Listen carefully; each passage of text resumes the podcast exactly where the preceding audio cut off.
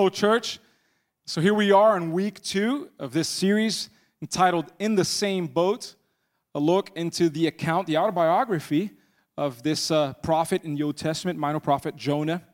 And uh, how timely that God would have us study and look into uh, matters uh, of this book, because so much of it, like we're going to look at today, of chaos and of storms of life, uh, it's so pertinent, so timely. You know, it's the very days we're, we're living in.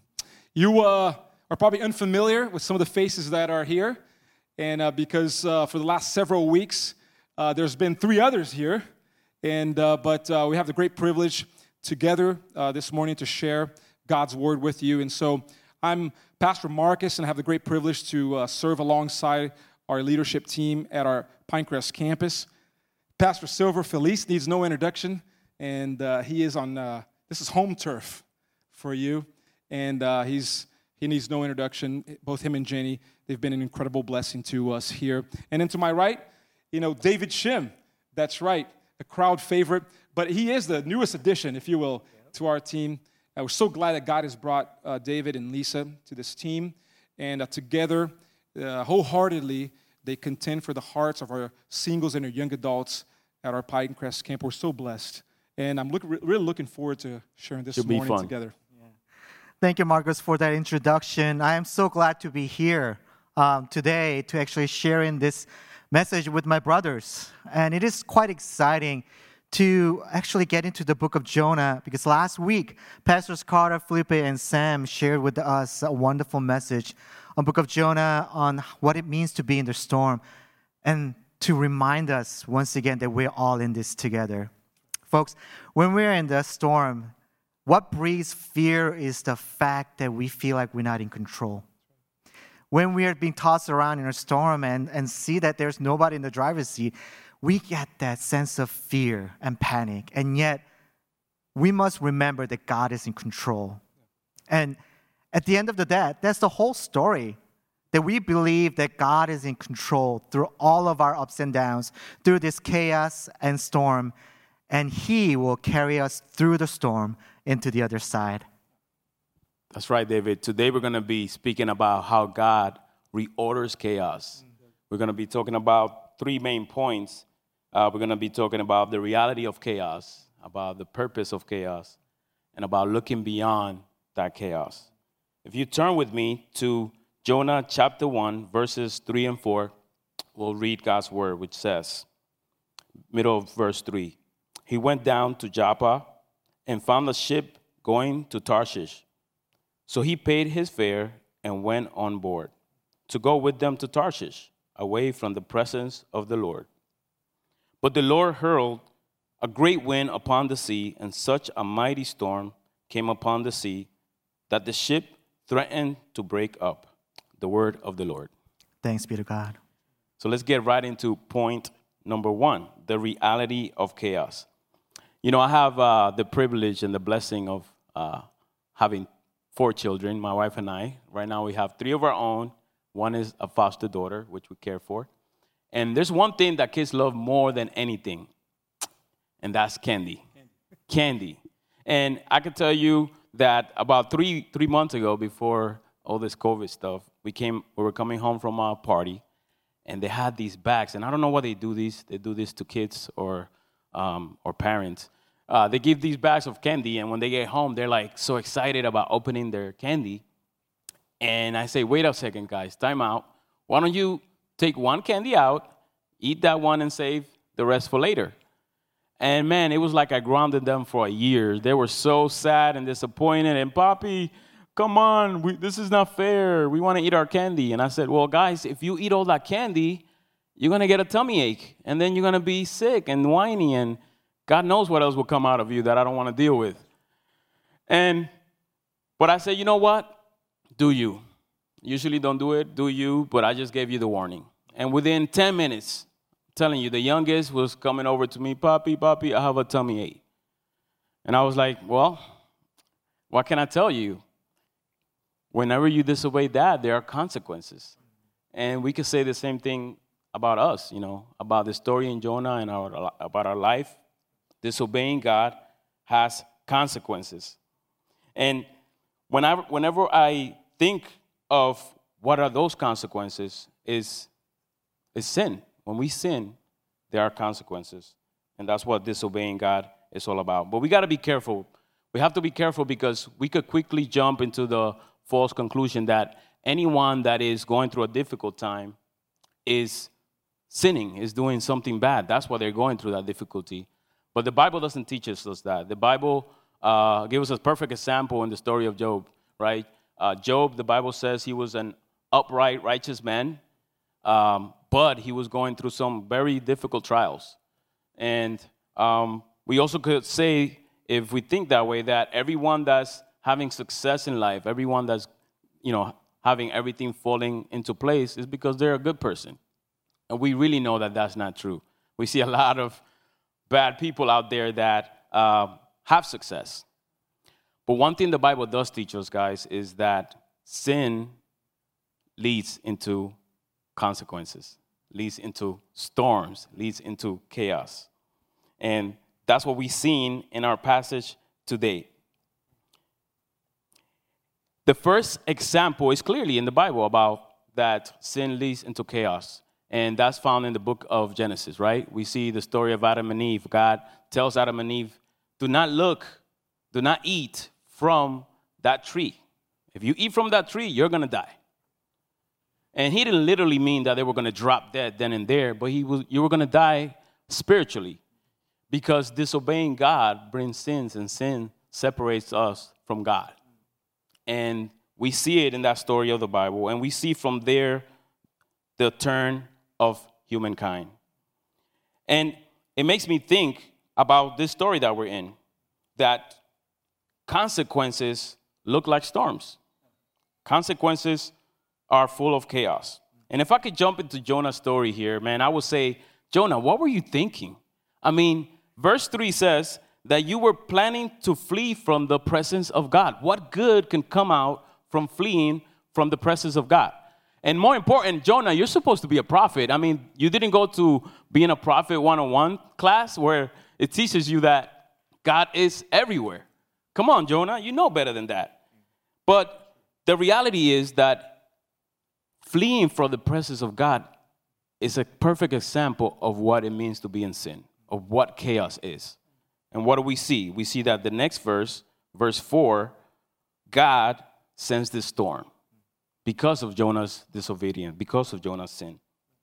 And it's so clear. Church, I want to ask you how many boats have you gotten on to flee from the presence of God? I know I've done it many times. And you know what the truth is? The truth is that I, time and time again, end up in chaos. That's what it leads to. Whenever we are disobeying God, whenever we are rebelling against God, we're gonna end up in chaos.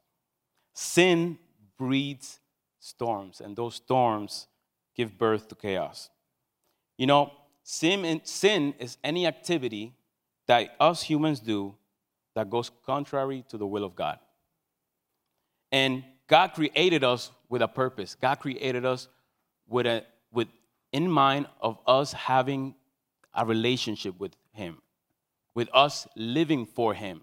You see, we will never fulfill the most inner desires of our hearts unless we follow his statutes, follow his commandments. Whenever we are lost in why am I not happy, why am I not being living a fulfilled life, is because of sin. Because sin doesn't allow us to do what God called us to, which is to love him about, above all things and to love others as we love ourselves, which you could find in Luke chapter 10, 27. And we don't have to look pretty far to notice and to understand that we are in chaos, that we're living in a world full of chaos. I mean, we're living in a health chaos with this coronavirus. I mean, so many people are suffering because of it. We've seen people lo- lose loved ones, we've seen people lose their jobs, their livelihoods. We see that people are suffering because of this chaos. And in addition, now we see that we're dealing with this murdering of a man that was created in the image of God. And I cannot even fathom how painful it must be to think about the last nine minutes of George Floyd's life, begging for air, begging to the basic, most uh, human right, which is to breathe. His family devastated that, thinking that their loved one spent the last few moments suffering in this way. It's sad to see how far we come. And there's an outcry, right? There's an outcry that enough is enough.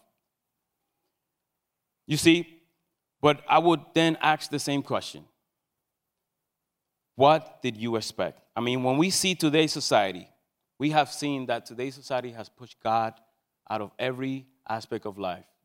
We see that in today's society, we as a culture, as a society, we have we don't want nothing to do with God. We have pushed him completely out of our lives. And what do we expect? So, as we think about what is the problem today, if you were to ask me as a man, what is the problem that's facing you as a man in this, in this generation, in this time, I would say it's sin. And it's not a black man's problem or a caramel problem, like my kids like to say, Dad, you're, you're caramel. It's not a white man's problem, it's, it's a all of us problem. It's a women's problem, it's a society problem. We are in sin. We live in sin. And unfortunately, until we don't address the problem of sin, we're going to end up being here time and time again. So, David, I mean, things look pretty bad. They look pretty slim. Are they as bad as, as things as bad as it looks? You know, Silver, the things actually do look pretty bleak. And left to our own accords and without God, it sure seems hopeless to all of us. But we must ask what is the purpose of this chaos? Why does God bring this chaos into our lives? As a Christian, we must understand this fundamental truth that oftentimes God brings order through chaos. God brings order through chaos. In this fallen world, when we actually have chaos and storm, it should bring devastation and destruction and death to all of us. Simply put, storm kills, but God saves. When storm rages on, try to kill us, God saves. God uses that very storm to bring us into His righteousness.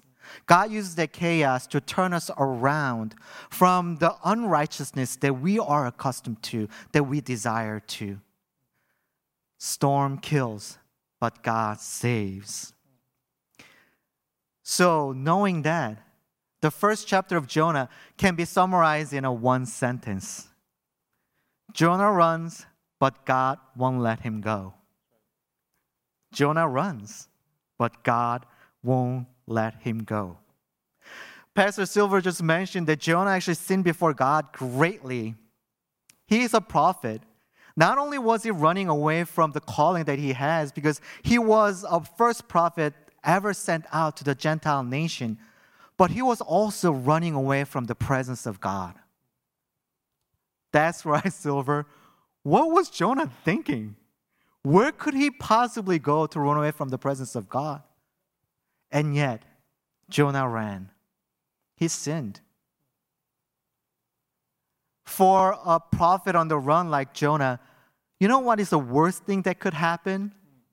The worst case scenario for Jonah would be if the verse 3 of Jonah chapter 1 ended like this He went down to Joppa and found a ship going to Tarshish.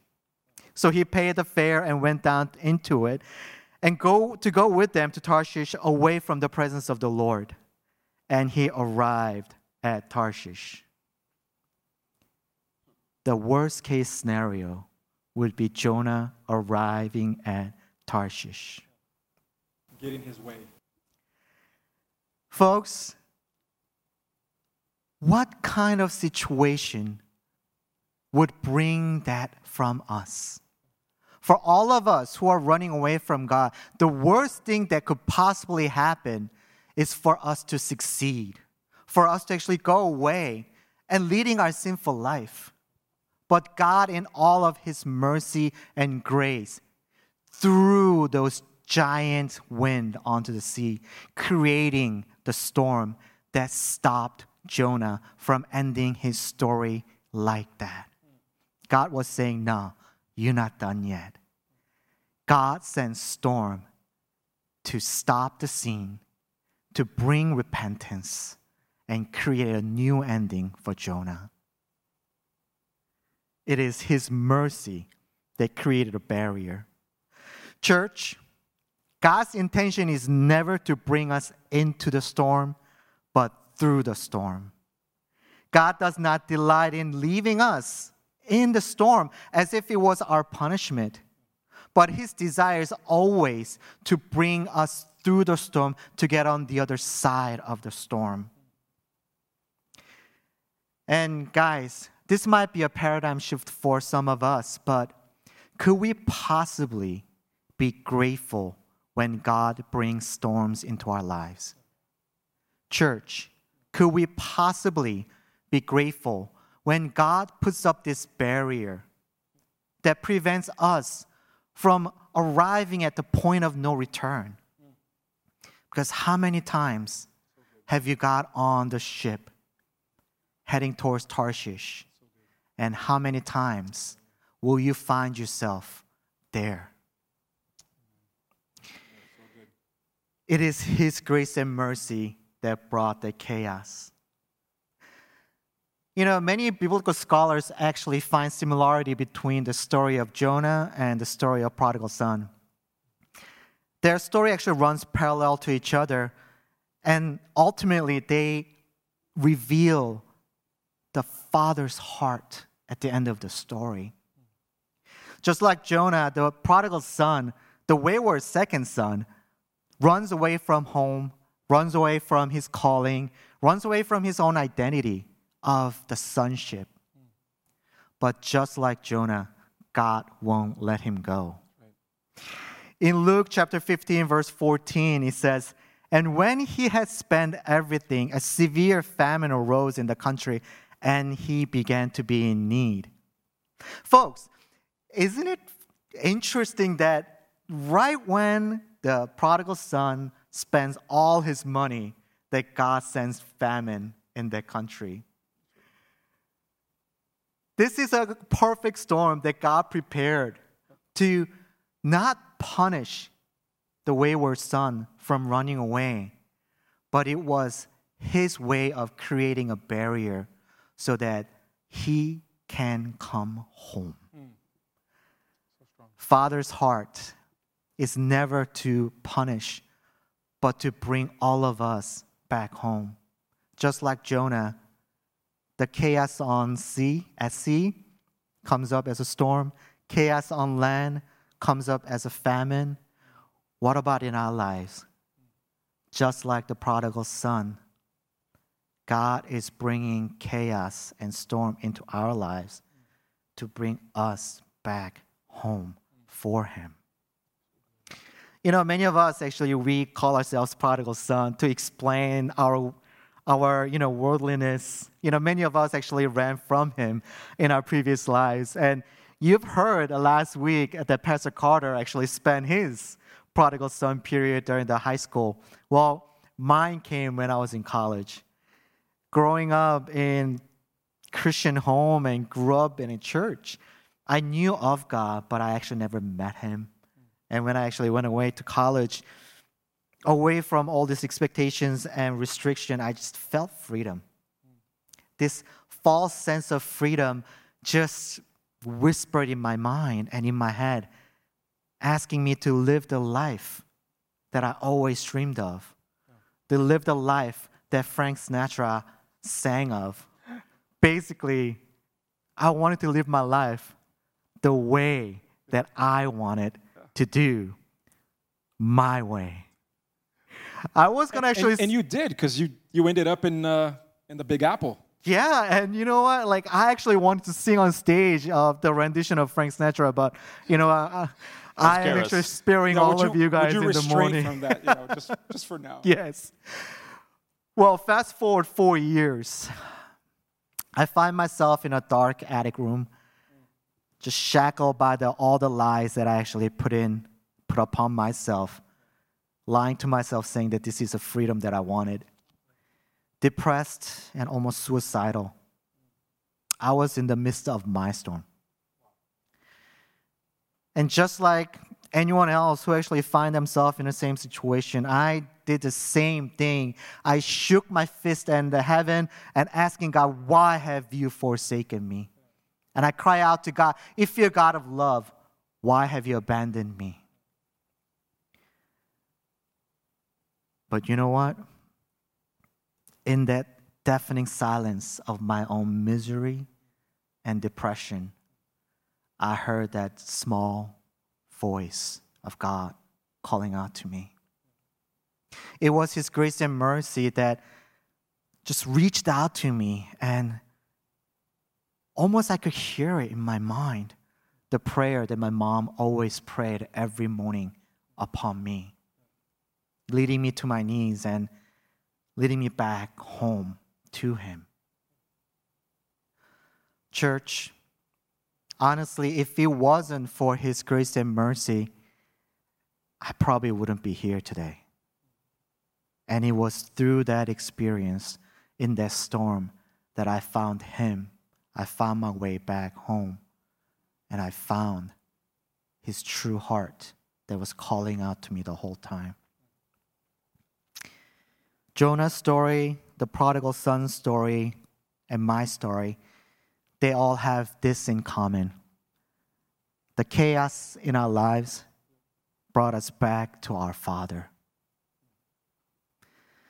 So we know that Jonah's sin brought storm. And we know that that was God's way of bringing Jonah back to his presence. But what about the sailors? What about the other people on the ship? Just like Pastor Silver actually mentioned before, the story of Job clearly tells us that not all difficulties actually arise out of sin. But what do you do when you find yourself seemingly in the midst of the storm that was never meant for you? Would you just be mad, be sad at God, or would you be shaking your fist at Him once again?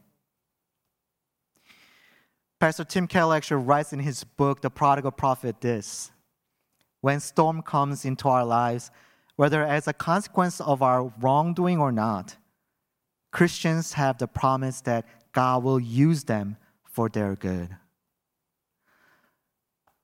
It's quite amazing to actually have that promise. As a Christians, we believe that God is in control of everything. And even though you're in a storm that was not meant for you, and yet God will use even that to make all things good. If you read on the story of Jonah, you find these sailors who are Gentiles, who actually never knew God, proclaim with their lips the one true God and offer sacrifice to him. And you know the story of Job.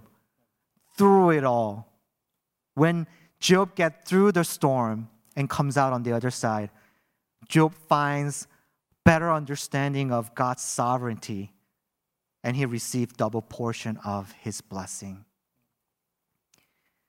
Truly, God is in control, and he's making everything for good. Then what about our storm? What about our situation right now? We know that we are suffering from years of systematic injustice, turning blind eyes to the racial discrimination and the tension that was built on. We have brothers and sisters out there crying out loud to God and to all of us in pain because of the injustice, because of the storm and chaos that is brewing, is a result of all the sinful reaction and action of maybe few or perhaps many. We're experiencing this all together. Then what should our attitude be? How should we approach? Should we just idly stand by and saying that this is not us?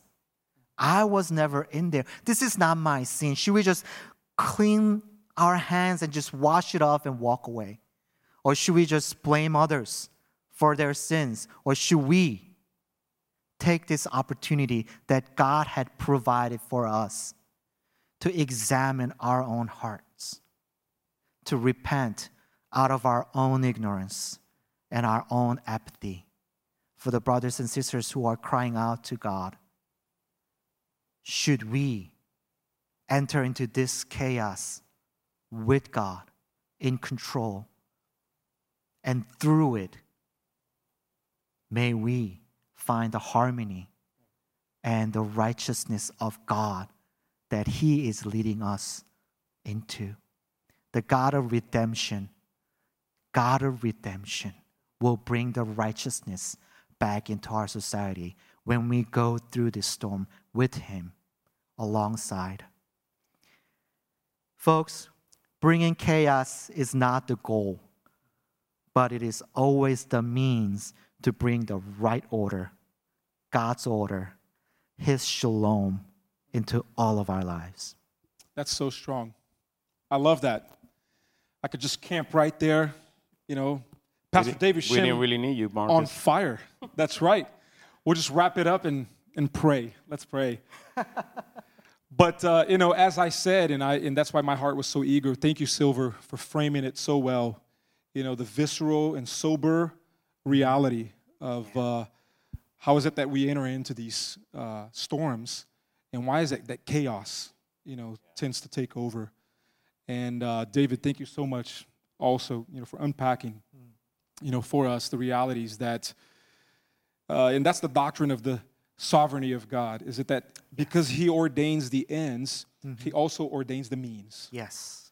And uh, so, in a just a, a recapping, you know, way, in this verse in this text uh, that we read this uh, this morning, you know, not only there's a, a reality of brokenness and evil, and of the chaos and the storms that we are facing and experience, and we know all too well, every single one of us. Not only do we understand, at least at the cognitive level, that God has a purpose, that He is sovereign and that He's in control. But I believe that we're also called to fixate our eyes uh, on a God that you know will make all things right and uh, walks with us in the valley of the shadow of death, meets us in the road of suffering and pain, and uh, one day will cause all of this evil to come untrue. That is the meta narrative of Scripture. That's that's what we are promised. You know that we grieve, but we grieve as those who have hope. Yes. So I think there's three uh, emphatic truths uh, as we wrap up here that I would like for us not to miss, even in this uh, part two of this of this text, and I invite you to continue to journey with us uh, in this series in the same boat because that's exactly where we're at. We're at. All of us are in the same boat. In fact, that's the very first uh, truth. Very quickly, the first truth is that, that we all break the same and that left to our own, like you said, David, we're a bloody mess. And I was sharing with so many this week how uh, this has been a, uh, a very sobering and honest and uh, uh, vulnerable, you know, call, you know, in my own heart to uh, to take an introspective, you know, look and to see that that the brokenness, the inward brokenness, really reside first and foremost in me, and that we all have a part to play in the mess that we've made of ourselves and of this world. And uh, because we continue to pursue these idols, we continue to pursue uh, these, uh, uh, these in, our worth, in our, in our um, uh, vain attempts to affirm ourselves and to find significant, significance and a sense of worth in these things that we know are temporal and um, will not suffice.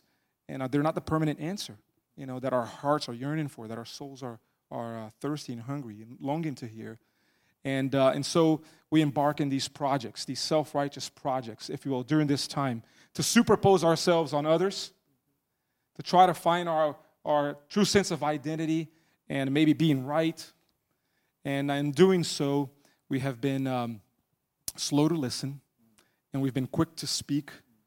And instead of dissipating you know, the uh, slander and the brokenness and the, uh, and the prevalent evil that we see around our world, we have actually uh, played a part and contributed to it. So it's very important that we admit, first and foremost, that we're broken too and that we're a mess. I had a professor in seminary, Warren Gage, that he used to say, you know, we all put our best foot forward. You know, we try hard. You know, we uh, pull ourselves by our bootstraps. But in the end, it's much more like a beauty contest in a leper colony. Right? It's indicting. We really think we're making much of ourselves. We think that the public opinion uh, in our, we think that our stocks, right, of acceptance is really, is really on the rise when we're really making uh, ridiculous, really, uh, and evidencing, you know, the, the, the, desperate cries, you know, of our own hearts. And uh, it's important that we admit that when we look at the story of Jonah, we don't dismiss it as like, okay, Jonah should have known better. What a fool, because we're looking at, you know, to history from a different perspective, and um, and not find ourselves in the story. But the story of Jonah is not just an autobiography; it's it's an indictment about all of our hearts. We are waywards. We're the ones, like you guys have said, you know, we're the ones running away. And uh, that's, that's uh, the first sobering truth that I think we need to grasp on. The second one is that pain and suffering is not only inevitable, it's not only uh, uh unavoidable, but it's utterly necessary in God's economy. Because God is always bringing life out of death. It's always evident all throughout redemptive history that it's in the heels of suffering and pain and tears that God brings the values of this kingdom of goodness and joy and peace. But it always happens that way. And, uh, you know, though those, those sorrow may last for a night, what happens? Joy, joy comes in the morning, right? Psalm 126 said, Those who sow with, with the tears and weeping they're going to reap with joy, they're going to reap with laughter, and there's going to be a song in their lips of praise to God, right? You know, uh, we see that in the life of the Apostle Paul, you know, as well, who was very attuned with his suffering, but he knew that that suffering, you know, had a purpose, like you explained, you know, to us. And um, we tend to look at the good news of the gospel and bypass, if you will, because we look at it uh, from our Western Christianity from a victorious and triumphant, you know, Christianity. And everything is so, so good and it's, it's going to be so great, but we're not really attuned with our brokenness. And we sometimes we bulldoze over the great lengths and the suffering and the pain, you know, that it took the Son of God, namely exchanging his very life with ours, so that we would know the joy and the intimacy of walking with God and to be called sons and daughters but it came at the great expense of the Son of God, God the Son, uh, in our place. Outcast, out uh, in the desert, which is a motif in Scripture, right? Moses was in the desert. Yeah. Abraham had to go to the desert. David is running for his life in the desert. Jonah is running. Mm-hmm. He's in a ship, but he's running.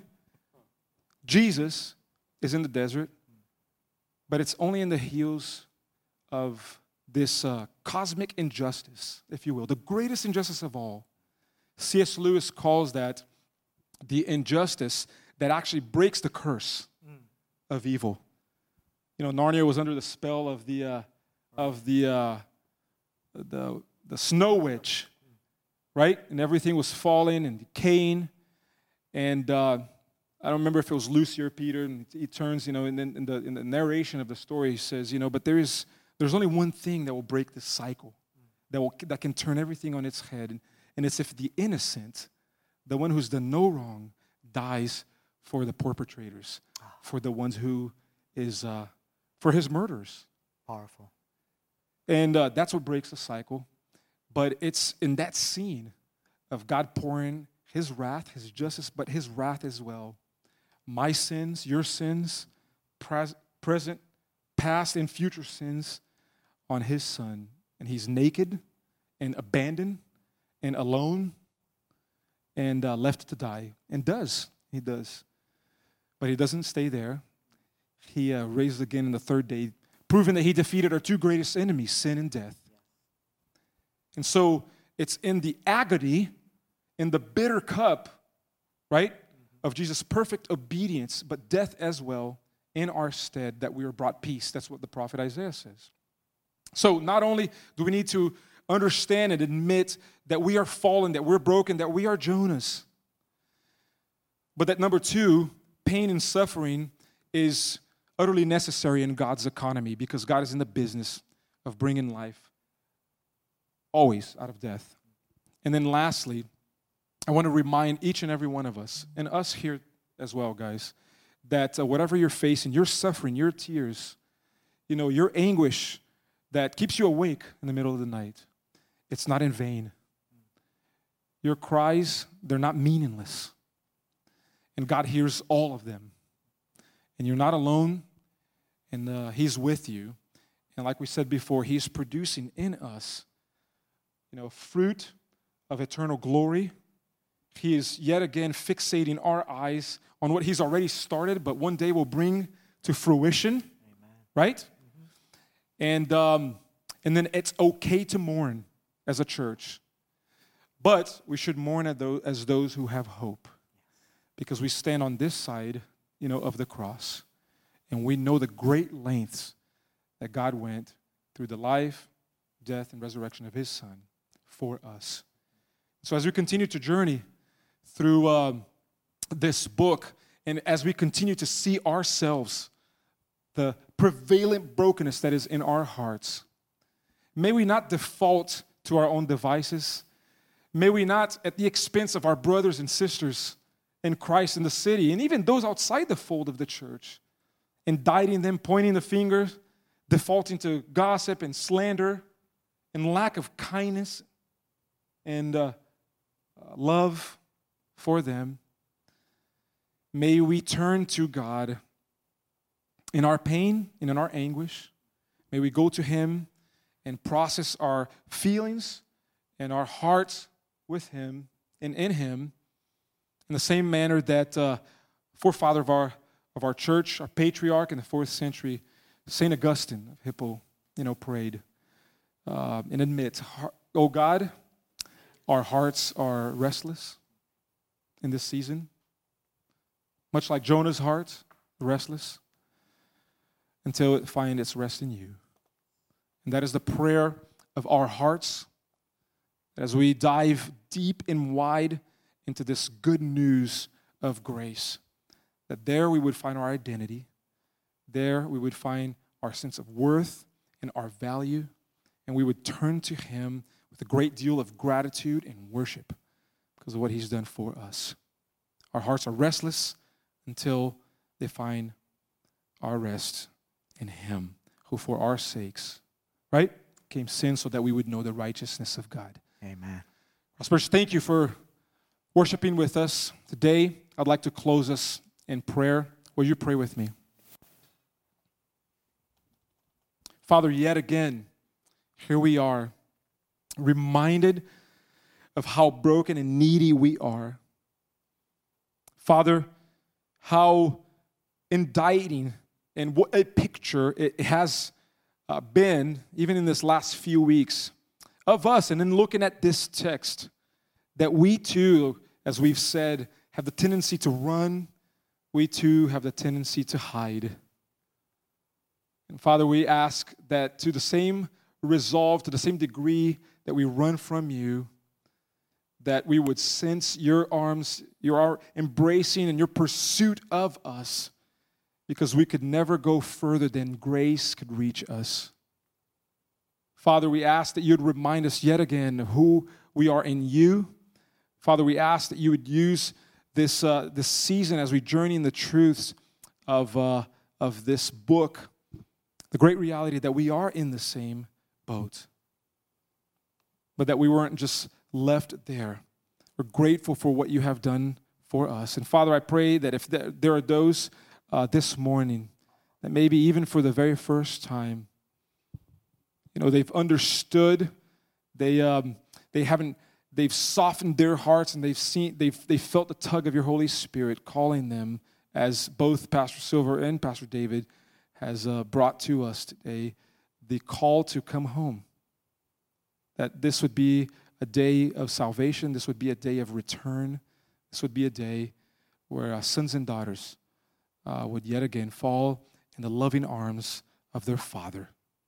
Father, we pray all these things in the name of the Father, Son, and Spirit. Amen.